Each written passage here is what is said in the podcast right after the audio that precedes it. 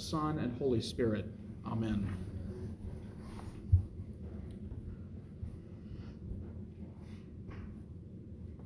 Merry Christmas, you brood of vipers, and a Happy New Year. It is dangerous to begin a sermon this way. Years ago, a priest colleague got into the pulpit and began his sermon by shouting, You brood of vipers!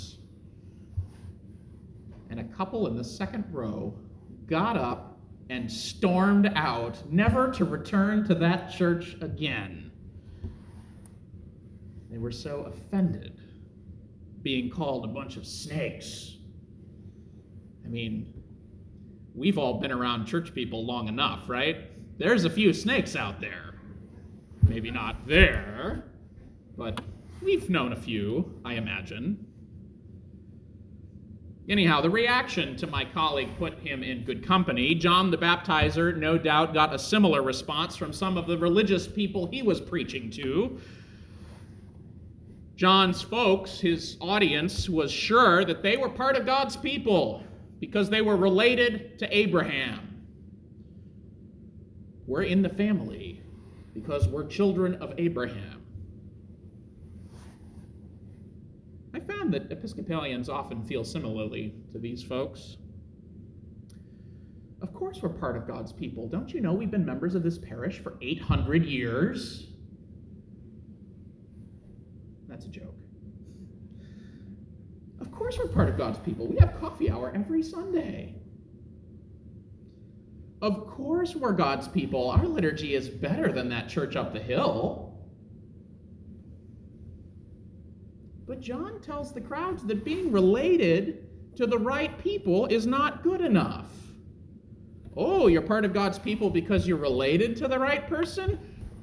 Snakes. You've been a member of this church for 45 years?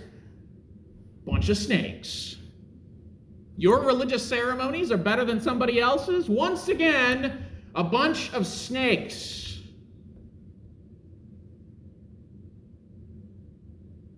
But what's interesting is that the sermon doesn't end there. I had another colleague threaten to say, You brood of vipers, and then sit down and end the sermon there on this Sunday. But I thought that that was a mistake for lots of reasons. Thank you. Chief among them, that John doesn't stop there. John keeps preaching to them. I think because he must trust that God has the power to change the lives of even a bunch of religious hypocrites. A bunch of snakes, a bunch of liars, a bunch of people who don't get it. He trusts that God has something to say even to them that might result in there being something other than a bunch of snakes. I think he thinks that God has the power to change lives. What should we do? The crowds ask him. Bear fruit worthy of repentance, John says. In other words, they should change.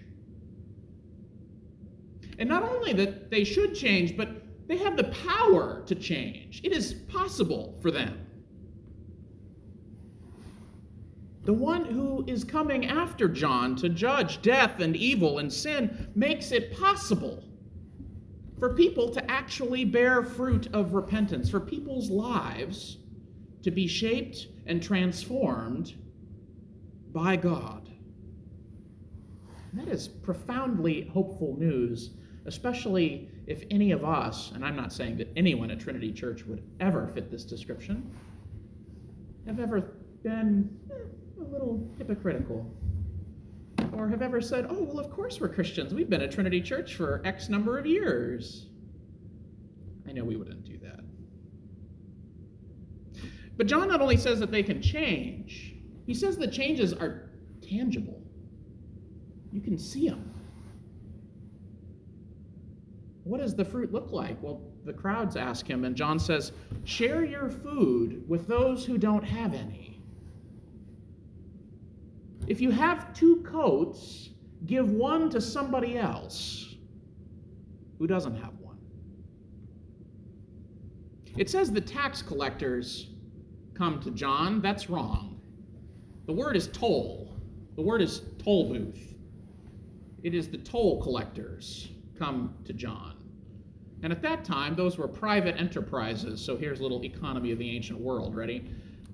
It wasn't operated by the government. Someone would come along and say, I will pay the government of Rome X dollars.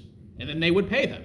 And then they would operate their toll booth to make back the money that they had already paid.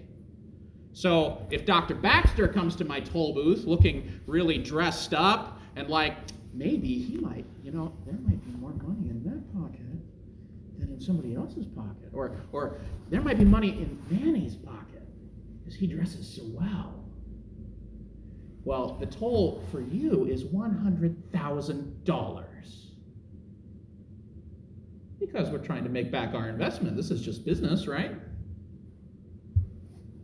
That's how it would go. And so they say, What should we do? And John doesn't say, Sell your toll booth. He doesn't say, Give up on the money that you've put into it. He says, Charge the same amount for everybody, even if they look wealthy when they come through. Don't gouge people. The soldiers come. These are probably Jewish soldiers of Herod. There weren't Roman legions at the time in Judea.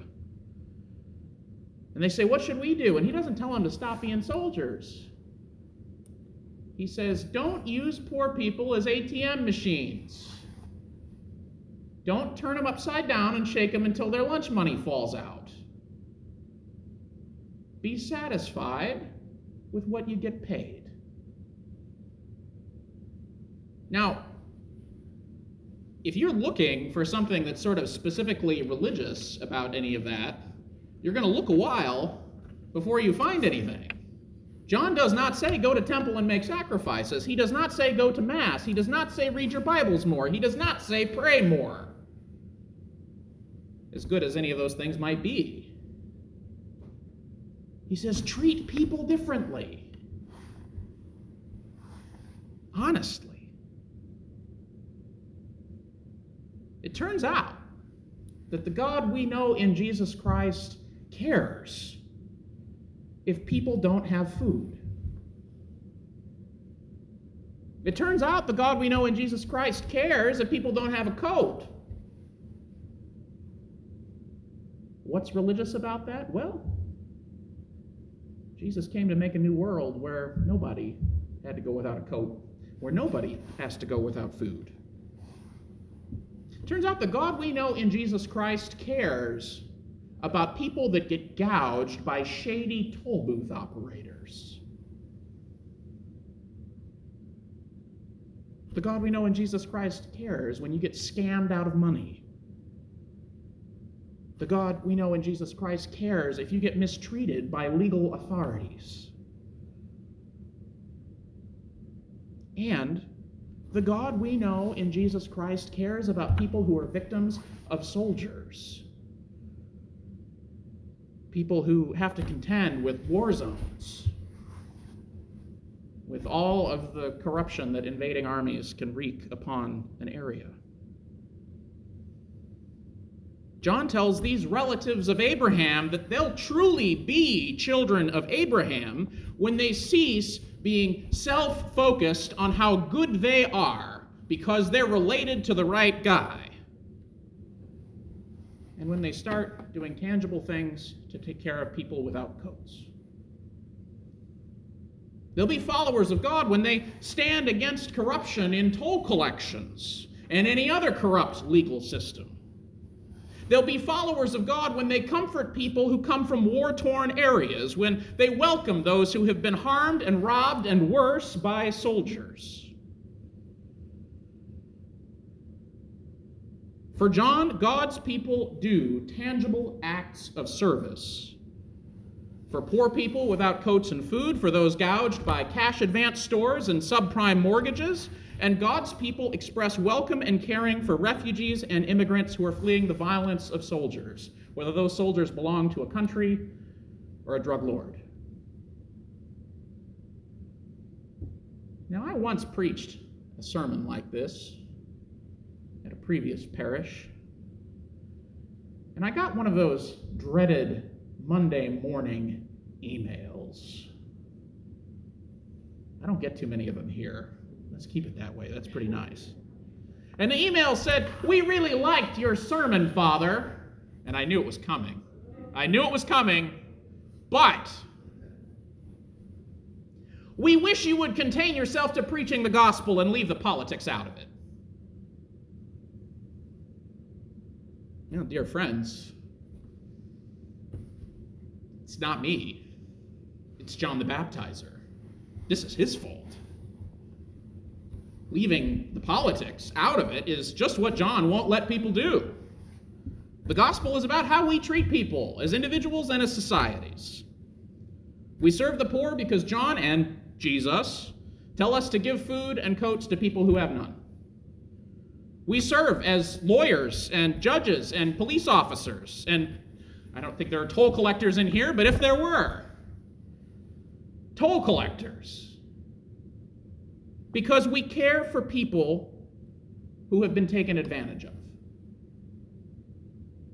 We welcome refugees and immigrants feeling violence because we take care of people who've been victims of soldiers. Now, we don't just turn these things into Facebook memes and social media posts. We don't wear t shirts necessarily advertising our views. We take tangible action.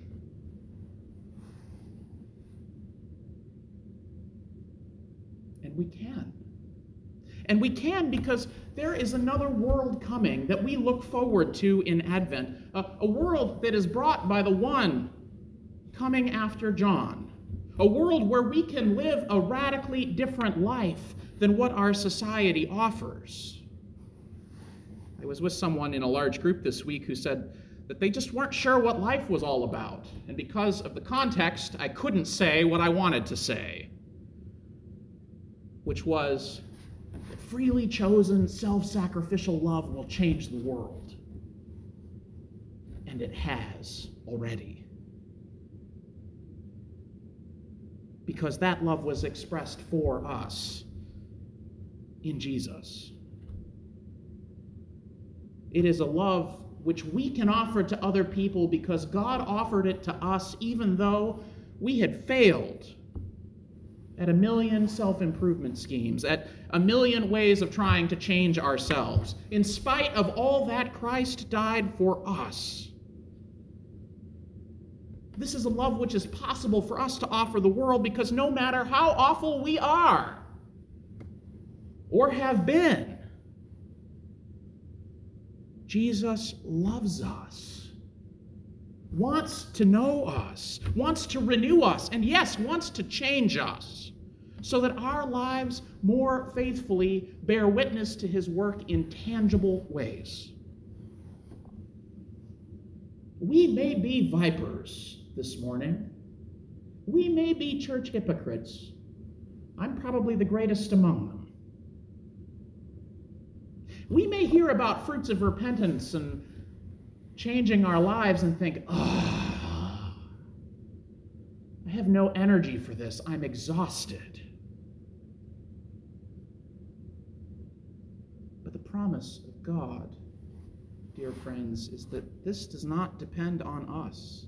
The promise of God is not that Jesus would give us more energy or make us morally superior or outstanding.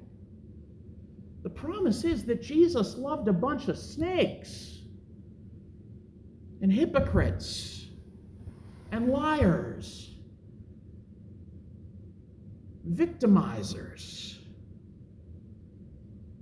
So much that he sent John the Baptist as his messenger to announce that even these people, even shady toll collectors and used car dealers and sleazy bankers, even soldiers and street fighters and gang members, are so precious to God that he could not imagine being God of a universe where they ceased to exist. And that, dear, lovely, wonderful brood of vipers is the glorious good news of Advent.